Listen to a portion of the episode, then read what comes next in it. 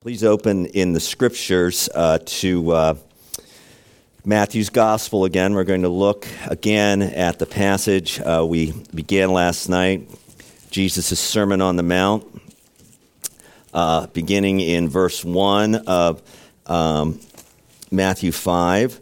Um, I called an audible last night. I didn't run this by Sean, but thinking about our time limitations, I actually did this morning's message last night. That's why when you got into your small groups and you're looking at your devotional questions, your application questions, they seemed a little bit out of sync.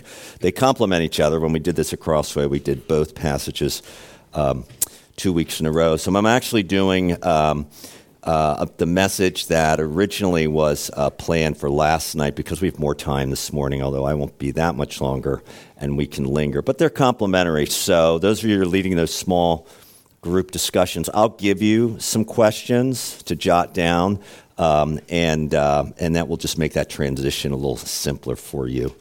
Um, but let's read the, the scripture, and then I will pray uh, for our time together. This is God's word to us. Matthew chapter 5, beginning in verse 1. Seeing the crowds, Jesus went up on the mountain, and when he sat down, his disciples came to him. And he opened his mouth and taught them, saying, Blessed are the poor in spirit, for theirs is the kingdom of heaven. Blessed are those who mourn, for they shall be comforted.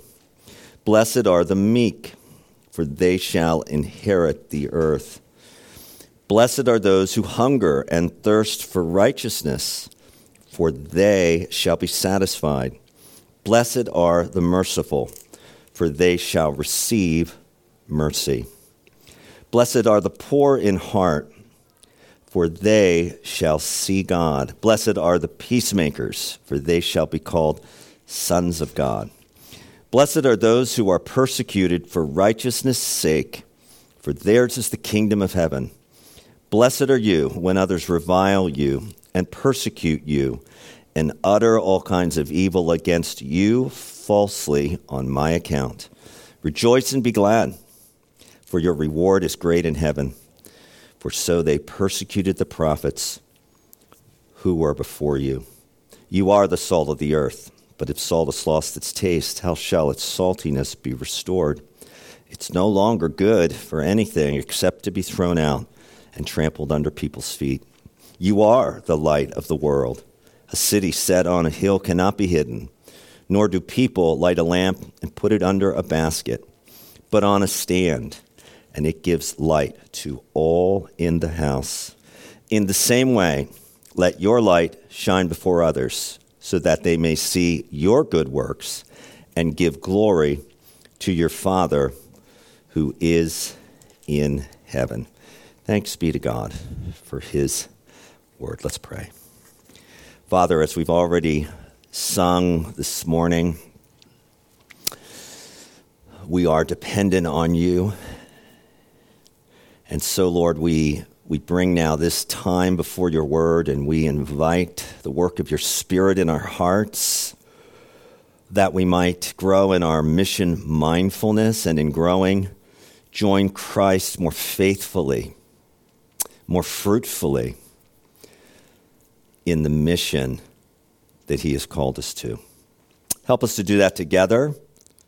And Lord, minister to us out of your great love this morning. We pray this in Jesus' name. Amen. If you were asked the question, uh, what was the most read article in the New York Times in 2021, what would you say? Was it an article about the economy? Certainly would be worthwhile in light of the economic difficulties we face. Was it an article about politics because of the current rancor and discord and political uh, conversations? Um, was it an article drawn from the culture wars, which the church is often finds itself in the crosshairs of? Maybe it was. Maybe it was an article about Harry Styles and his uh, residency in Las Vegas. It was none of those articles. And you think about the New York Times, it's read by millions of people every day throughout the world. It was an article about mental health. the most read article in 2021 was not written by journalists, nor by a political reporter, nor by someone embedded on the war front. It's by Adam Grant, industrial psychologist, Wharton Business School. And he wrote this There's a name for the blah you're feeling. It's called languishing. How many of you have heard of that article? Good. I hadn't heard of it when someone introduced it to me, and I read a lot of articles on the New York Times.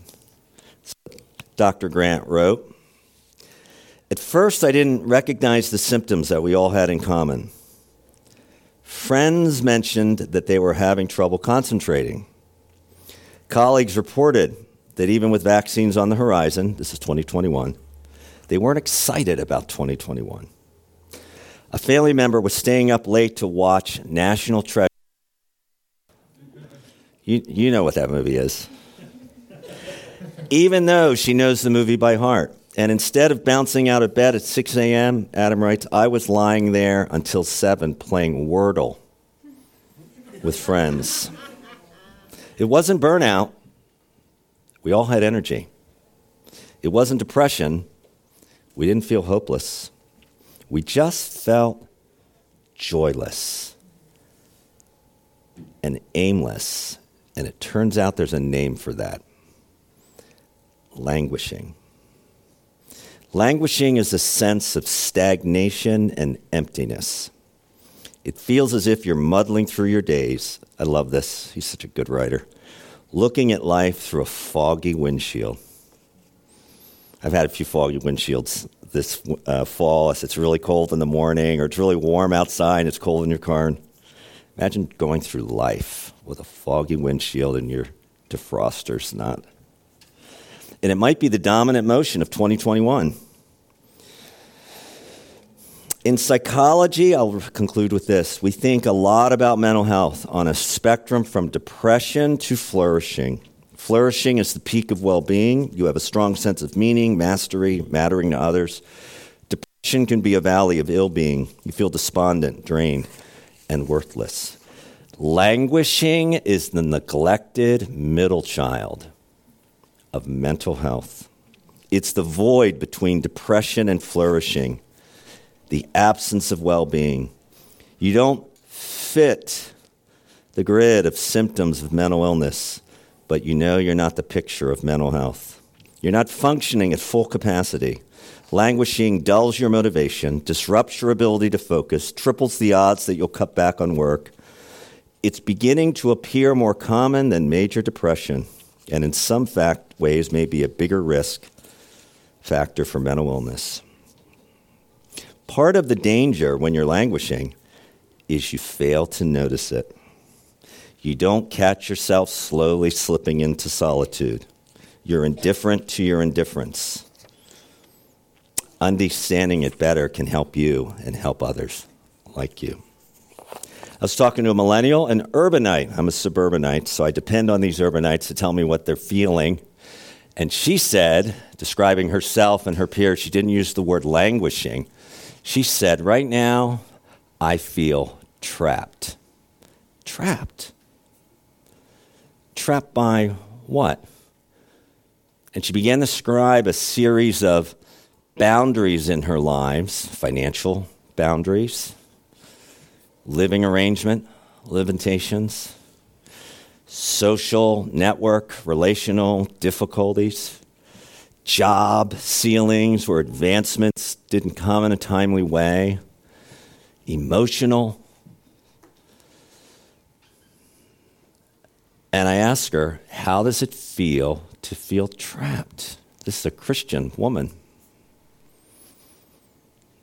And the word we agreed on you're languishing. What is the good news to a church on mission? to a culture that is struggling with something they can't even put a word to.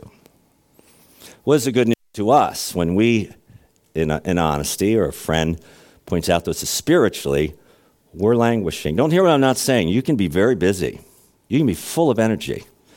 You can be an extrovert in your personality, or you can be an introvert. You can be very radical or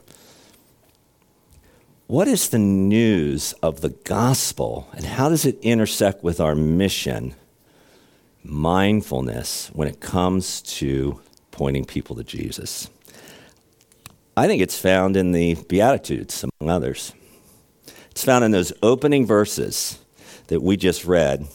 It's not the only thing the New Testament says, but it says enough in these verses to remind us two things that being blessed in Christ, my first point, motivates us to obey Christ in mission.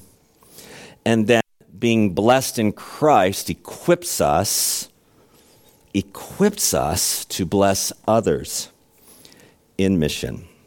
So at the end of this message, I want you to ask yourself the question not only what is a practical application from today's message for my life, but how does the blessed person in Christ experience sufficient grace to be blessed?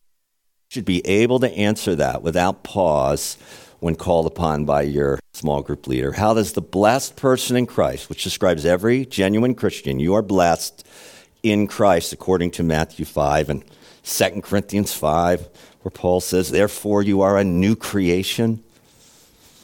How does the blessed person in Christ experience grace sufficient to bless others? Let's look at the text together, put it in context briefly. You are well taught by Dr. Wu, although he's not a doctor right now. And so I don't feel the need to uh, belabor some of these uh, exegetical points. Uh, but Jesus is seated on a mountain, which denotes authority, and he is teaching his disciples, his soon to be Christians. And he opens his mouth and he begins to announce to them a series of blessings. Verse 3 Blessed are the poor in spirit. Verse 4 Blessed are those who mourn. Verse 5 Blessed are the meek. Verse 6 Blessed are those who hunger and thirst for righteousness. Verse 7 Blessed are the merciful. Verse 8 Blessed are the pure in heart. Verse 9 Blessed are the peacemakers. Blessed are those who are persecuted for righteousness' sake. Blessed are you when others revile you and persecute you and utter all kinds of evil against you falsely. And following each of the blessings that he describes is attached a promise to the person who fits that bill. So for the for the poor in spirit, theirs is the kingdom. For those who mourn, they shall be comforted. For the meek, they shall inherit the earth. For those who hunger and thirst, they shall be satisfied. For the merciful, they shall receive mercy. For the pure in heart, they shall see God. For the peacemaker, they shall be called sons of God. For the persecuted, for righteousness' sake, for theirs is the kingdom of heaven. And for those, when others revile you and persecute you on account of Christ, your reward is great. It's quite a set of declarations and promises, which begs the question how do we receive these blessings? How do we receive these blessings through putting our trust in Jesus Christ and then, how do these blessings inform the ethics of a Christian who is missionally mindful and not culturally captivated? Well, this is the simple explanation. To receive the blessing of the Beatitudes, you have to put your trust in the blesser, Jesus Christ. To receive the blessings, you have to put your trust in, through faith in, as you turn from your sins to Him in Jesus Christ. When I first became a Christian, I was introduced to the ministry of R.C. Sproul. I love R.C. Sproul. Uh, when I read his book, Holiness of God, on an airplane in California, I was with my family on vacation. I was like 21, 22 years old. It was a game changer. I read several other books, went to Ligonier conferences, subscribed to Table Talk. I was a Ligonier junkie in the early years of my Christendom, but Holiness of God, I've read it since then two or three times, stands alone. And he introduced me to a teaching in Reformed theology, which, which you are, you are Reformed, where it talked about the order of salvation.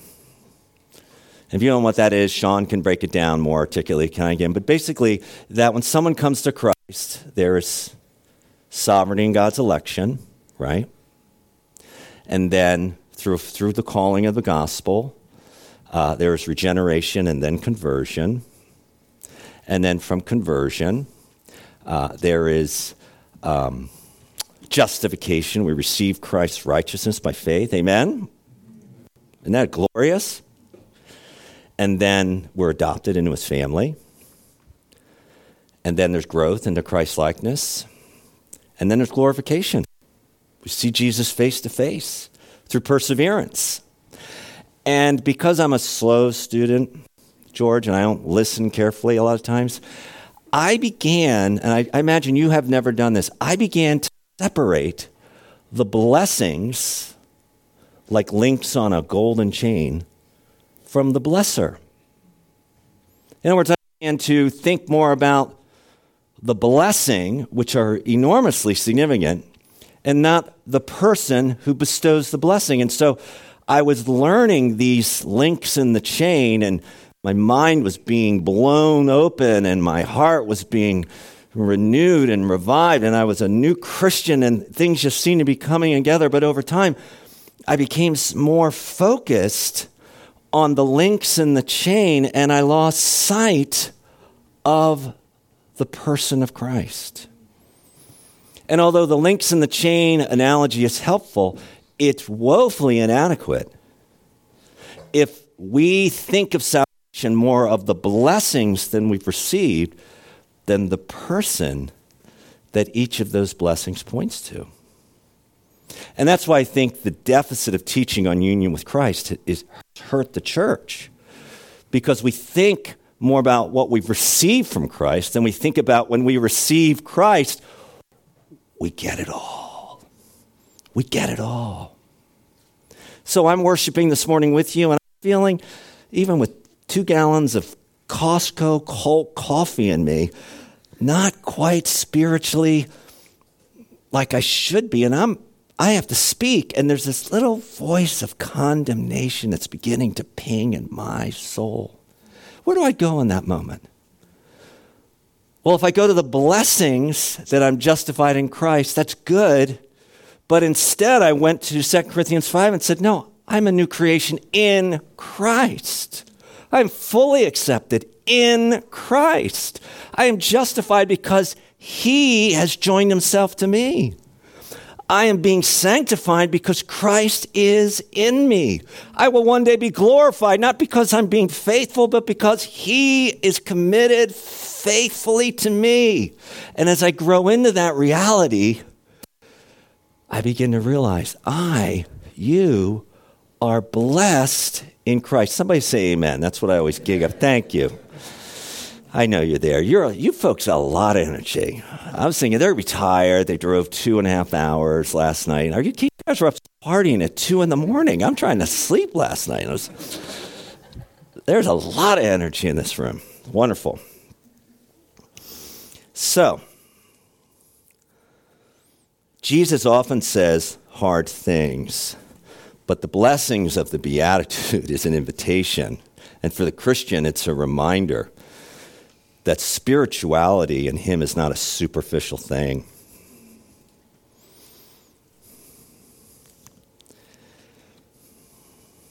When God's grace invades your heart through the person of Christ,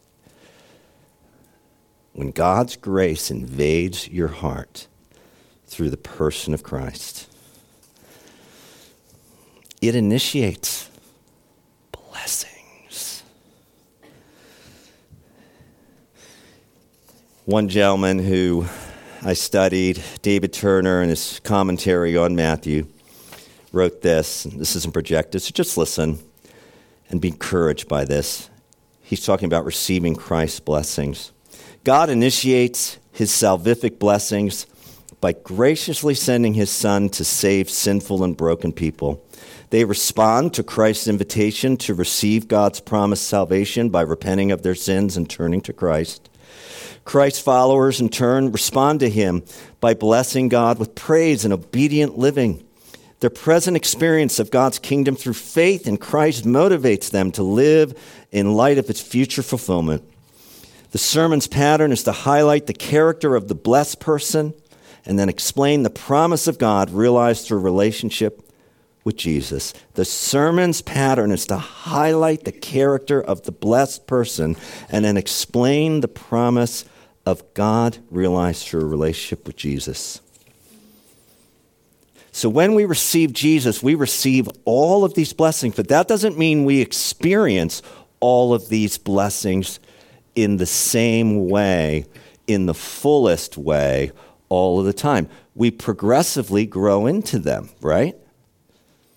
we progressively grow into our experience of what it means. Let's look at the, the first one to be poor in spirit. It's a great blessing. To be poor in spirit, as I flip through my notes here, is to be completely dependent on Christ. Not on the gifts Christ has given you, not on the gifts that Christ the Creator endowed you with, but to be poor in spirit is to completely depend on. There's few things that that more challenge me than to be completely dependent on Christ, particularly in the areas where I'm gifted, where I'm already good, where I have experience and I have skills and I've shown effectiveness in it, like public speaking or teaching or my superior athletic abilities that Will can tell you about. My first instinct is not to be completely dependent on Christ. My first instinct is to be dependent on me. And so I'm progressively, over time, growing into this new reality of saying, Lord, thank you for the gift. Thank you for the ability. Thank you for how you have helped me to serve others. But Lord, this morning I just commit my words, my mouth, my, my arms that seem to move a lot when I speak. I commit it all to you. Make me more dependent on you. Why? Because it's a blessing to be blessed by Jesus through a relationship with Him. How about blessed are those who mourn? Verse 4 For they shall be comforted. The mourning in that is to take sin seriously. The same word is found in 1 Corinthians 5 2 and James 4, and both use the word mourning to describe a, a, deep sense of grief and conviction enabled by the Holy Spirit. It's specific, it's pinpointed, it's not condemning, but it is, it is penetrating when we mourn over the sin of ourselves or over the sin of others. Psalm 119, 136 says, My eyes shed streams of tears because people do not keep your law. People do not walk in covenant with God, according to the psalmist. And it causes him to mourn. The sense of this blessing is that Jesus calls his people to a view of life that shuns the light-hearted attitude regarding serious issues of sin in our own hearts and in our context. And yet it promises his comfort to those who genuinely take sin seriously. There is comfort in genuine repentance. Do you remember the comfort that came to you when you first believed? The joy of the revelation that your sins have been forgiven through the atoning work of Christ on the cross.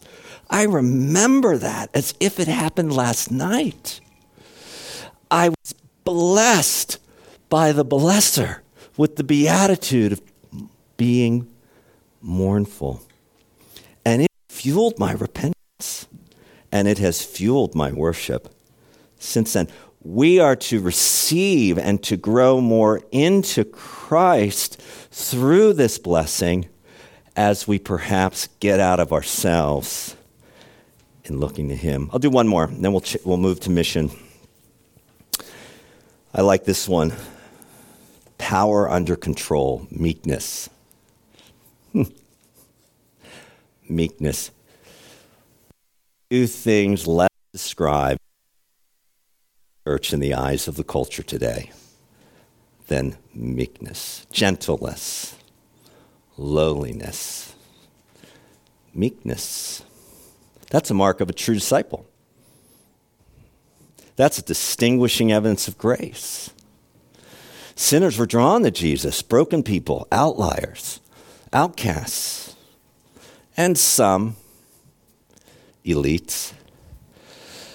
Yes, he spoke with authority. Yes, he worked miracles, but his meekness made him approachable.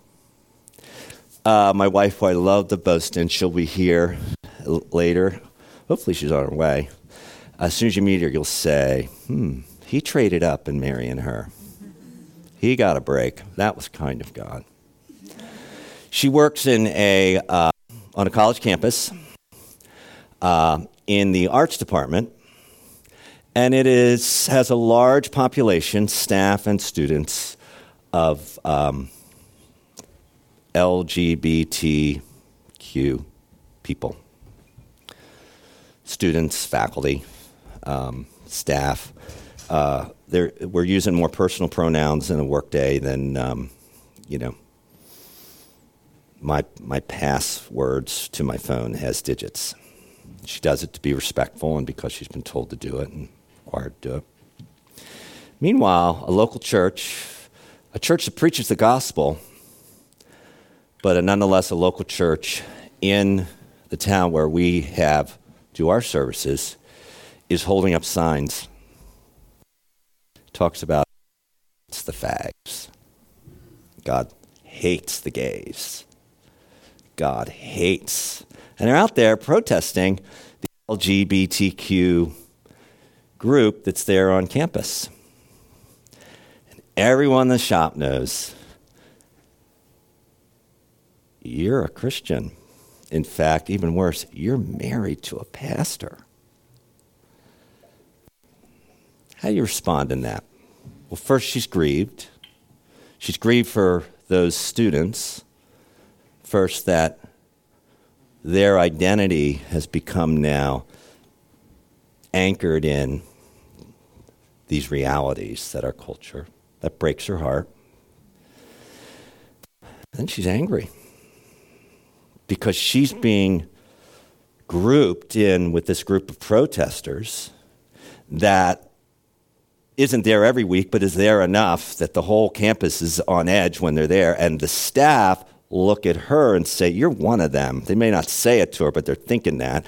And so, no, the, this might surprise you. You don't get invited to drinks on Friday night when you're one of them.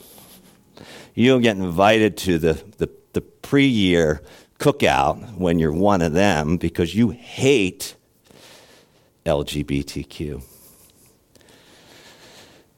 And so, one by one by one, beginning with her supervisor, because she, she has grown in meekness. She has ministered Christ to them through her words and through her actions she has been salt. She has been light. And where she has not compromised and said, I simply affirm, affirm, affirm, agree, agree, she has been very clear in her character and in her speech that Christ does not hate sinners. And now we're getting invited to cocktail parties. Praise the Lord. Seriously. I'm going golfing with one of these people soon. You never golf with someone if you think they hate, you know. She has grown in the blessing of the blesser, the character of meekness, in the face of hostility instead of reacting to it and becoming defensive in response to it, or even starting to get into this whole conversation about my rights are being violated and you won't speak to me that way. And the kingdom of Christ advances through the meekness of my wife. I tell her, except for what I believe about complementarianism, she should be the pastor of Crossway Church because I'm ready to slug some of those people with the signs. And so I need more of the blesser. My lack of meekness, it's under prioritizing in my conduct and behavior. Says to me, Lord, help me to grow through standing in, receiving more of, being transformed by the grace of God that I celebrate in my singing, may it invade my heart, that it would overflow against people who say I'm their enemy. That's what it means to begin to become mission mindful. We begin to walk and talk on mission with Jesus in the blessings that he has shared with us knowing that it's not a golden chain of benefits, but rather it's a relationship with Him where He shapes us providentially in relationship with others into the ethics of grace. Last point, the laborette. And so, how do we then bring this blessing into our work, into our school, into our neighborhoods?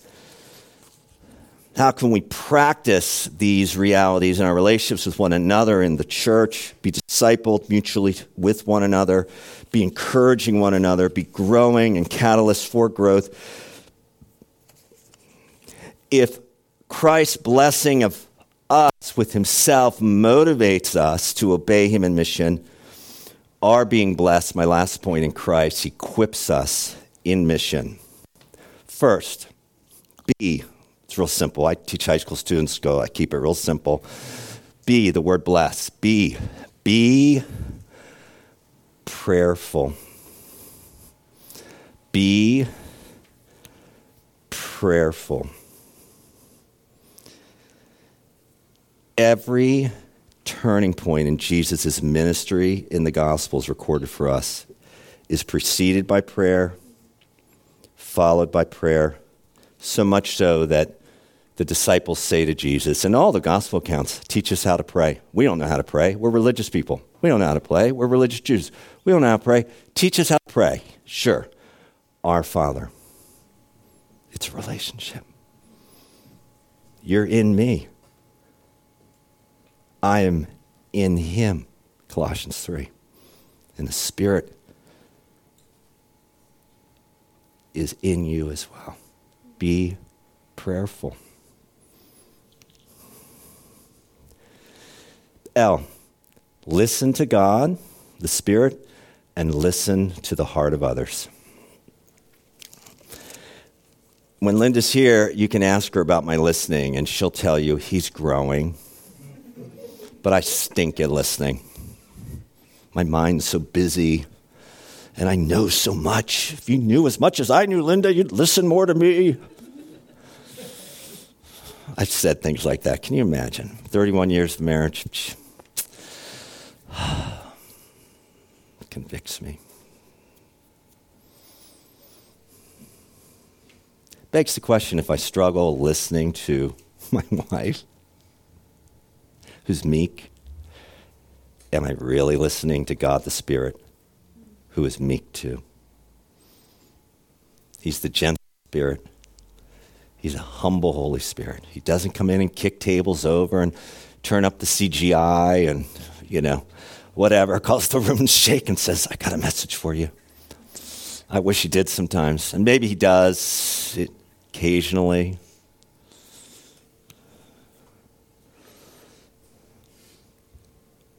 It's remarkable, isn't it, how many times in the Gospels Jesus is asked a question, how does he respond? He responds with a question. That means he was listening. He was listening.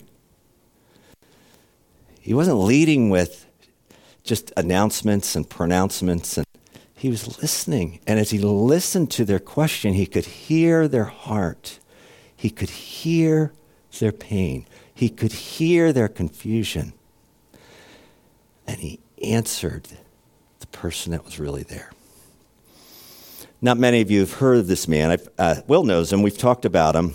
Uh, Jonathan Tjarks, T J A R K S. He, he was a senior editor for The Ringer. How many of you have heard of The Ringer? Just want to know my audience here. Good. And he, he was he a very award winning NBA podcast. So you know where I'm going to go with this if you know Jonathan Tjarks is. T J A R K S.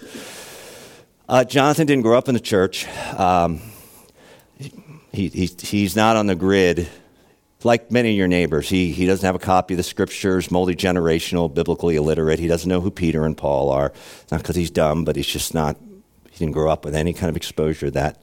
Never been to church, doesn't have a Bible, doesn't have any biblical storyline resonating him. Um, his best friend, when he was writing for The Ringer, turned out to be a, a Christian who's writing for The Ringer and covering another NBA team. Jonathan loves basketball. Will loves basketball. Do you know that? Um, I don't love basketball. Uh, I, I, like baseball, but that's right. I, I follow along. I draft. So, love basketball, and his best friend writes for the Ringer about a team. Jonathan writes for the Ringer about another team, and he does this award-winning podcast. And his best friend didn't know this, but Jonathan is searching. He is spiritually searching. He's 24, 25, no purpose in life. He's tried everything spiritually, tried it all finding nothing. And he meets his friend, ready? For a meal. And his friend says, I want to invite you to Trinity Cambridge's life group. Is that what you call your small groups? Community, Community groups. He says, What? I want to invite you to our community group. Jonathan's like, Why would I go to that? And you can imagine what he's thinking people do in a community group animal sacrifices or uh, Costco cults. You know, I. Because in my community group, there are people who genuinely care for me, and they're people I genuinely care for and I'm investing in. And ready for this? We meet every week. John says, okay. Now, what he's not acknowledging is he's starving for this. He's, he's languishing. And so he goes. And he just doesn't have a category for it. Like, he thinks Christianity is a Sunday service where you sing songs he's never heard and you listen to a message that he can't understand and you go home. Maybe you get a cup of coffee on the way out. And that's it. And he goes again. It was good the first time, he goes again. And yeah, he didn't understand everything that was being said, and they were reading the Bible, but he was just struck by the investment in one another and the care in one another. And then someone came up to him and said to Jonathan, Can I pray for you? Wow, pray for me. I don't even believe in the supernatural. Yes, pray for me, but this is just hocus pocus. You know, what are we talking about?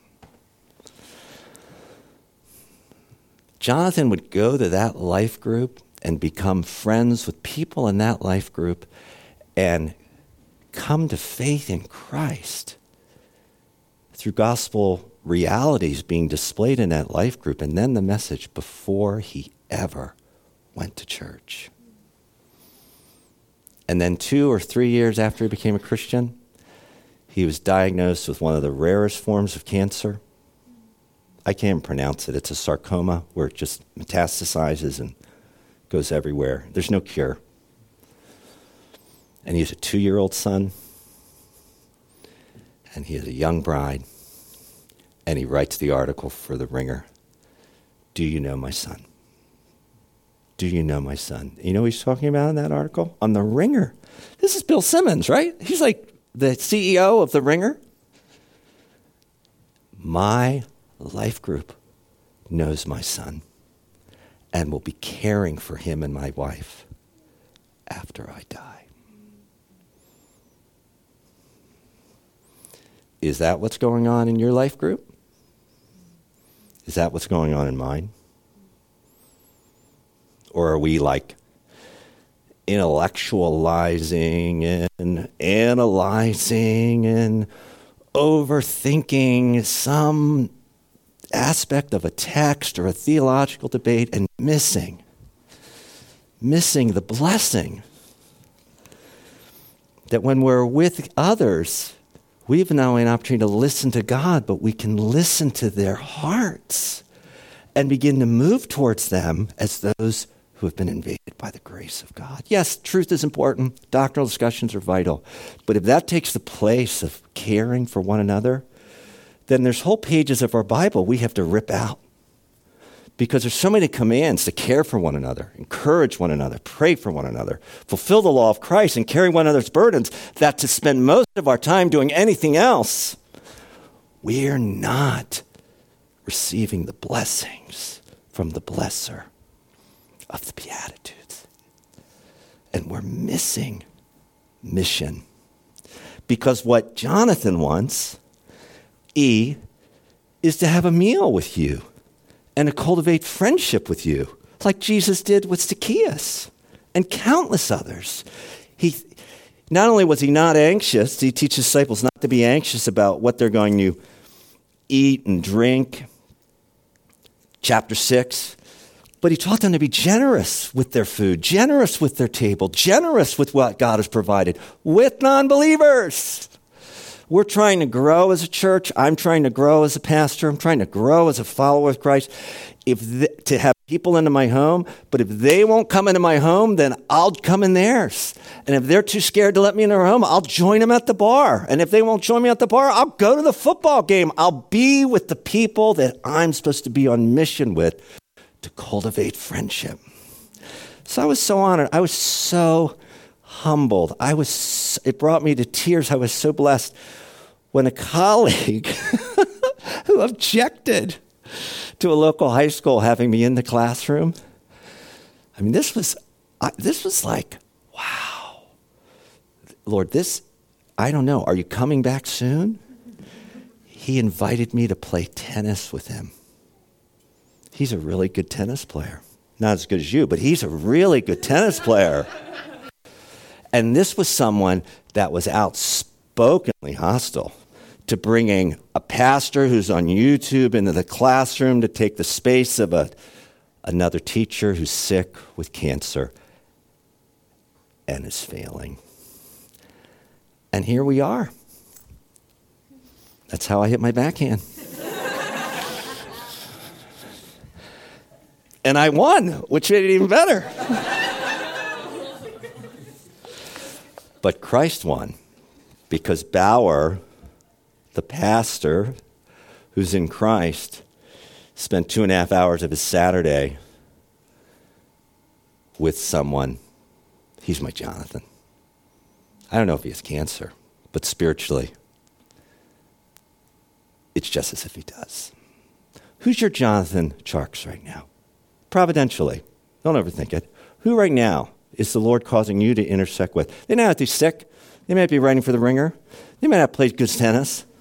It's George. But someone is. And if they're not, Christ invites you to have your eyes opened. First, to the blessing of the Beatitudes. But secondly, to be an overflow of that grace to that person. Pray today. Pray in your small groups pray, to listen to Him for the heart of others, eat together and cultivate uh, friendships through food and drink and tennis and activities. Share the gospel, right? In, in John, in Matthew 6, Jesus is our greatest treasure. He is our greatest treasure. We get Him, we get it all. And then suffer patiently. When you're Jonathan, rejects you. First time I saw myself on a meme by high school students, ready to kill them. and what made it worse, it was on the big screen in my classroom. And what made it equally grating is it was based on a sermon I had just preached from Acts about Jesus being the king.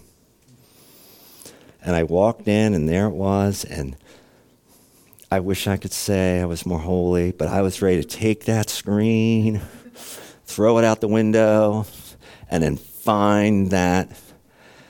And then I thought and said, hmm, it was the Spirit of God, I guess. They're watching you. See, that's my trash can. It's not my trash, it's my reputation.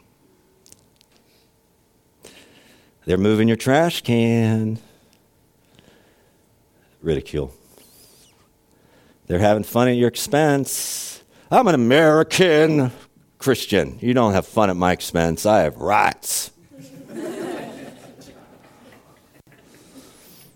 I'm a person of authority. I deserve respect. I'm an old person too. This is ageism. it was the same picture. Goofy, you know, and then Jesus is king. I never did find out who memed it, but I realized I didn't need to. Because ultimately it was the Lord. He was discipling me in, in kingdom ethics. Rejoice. That means they're listening to you. They may not understand it, they may not respond to it, but rejoice when your reputation is diminished. The faculty heard about it. My department heard about it. They ridiculed me about it at lunch. I was defenseless at lunch. I just, they were like, Did you see the meme? Is that a book in the Bible? Acts? You go to a church? Yes. It's one of the best books of the whole Bible. You said Jesus is a king? We're in a democracy. What are you talking about? Seriously. I was, it, it, to talk about that lunch, I, I felt like this small when we got out there trying to explain but then I just was, oh no, Lord, you're discipling me. You're teaching me. You're helping me grow into this blessing. Rejoice when people ridicule you. For great is your reward. What's the reward? I don't know. It's Jesus. He's the blesser. I get more of him. The story has a happy ending. I don't know if she was responsible for the meeting, and I close with this. But one of the students I had when she was a freshman, then again as a sophomore, um, and then senior year, uh, so I met her when her teacher was sick. I continued on while teacher being sick, and then after her teacher passed, I took the class. I had her senior year. I remember when we were teaching about the Great Awakening. I had my Bible in my classroom, although I wasn't reading from it. I was showing them, you know, the Great Awakening. And she said, Mr. Evans, can you explain again what is a evangelical? a evangelical. And she's a sweetheart. I'm like, a evangelical? And she's pointing down to the word evangelical. She'd never seen that word before. And so, you know, because I'm, because I'm somewhat of a, I don't know, what's that called, mischievous, I walked right up to her and said, I'm a evangelical. and I explained, well, Whitefield was a evangelical, and he would go out amongst the people in the fields, and he talked to them about Christ of the Bible in ways they could understand. He didn't say, Come to the city and attend the big cathedral. He said, I'll meet you in the cornfields, I'll meet you in the tree stump. And he had this oratory, this voice that could be heard, you know, for miles. Um, and he had humor. I'm not saying he was a perfect man, but he could preach. God was anointing him. And he, he explained the gospel in terms. So I said, to her, I'm a Christian. I'm a follower of Jesus. He died for my sins. I got that much out before I thought, this is when they fire me. she's now in college, coming home for homecoming two weeks. And although she's not a evangelical, God in His providence, she just met a guy who's with Campus Crusade and he seems to have her attention. Hmm.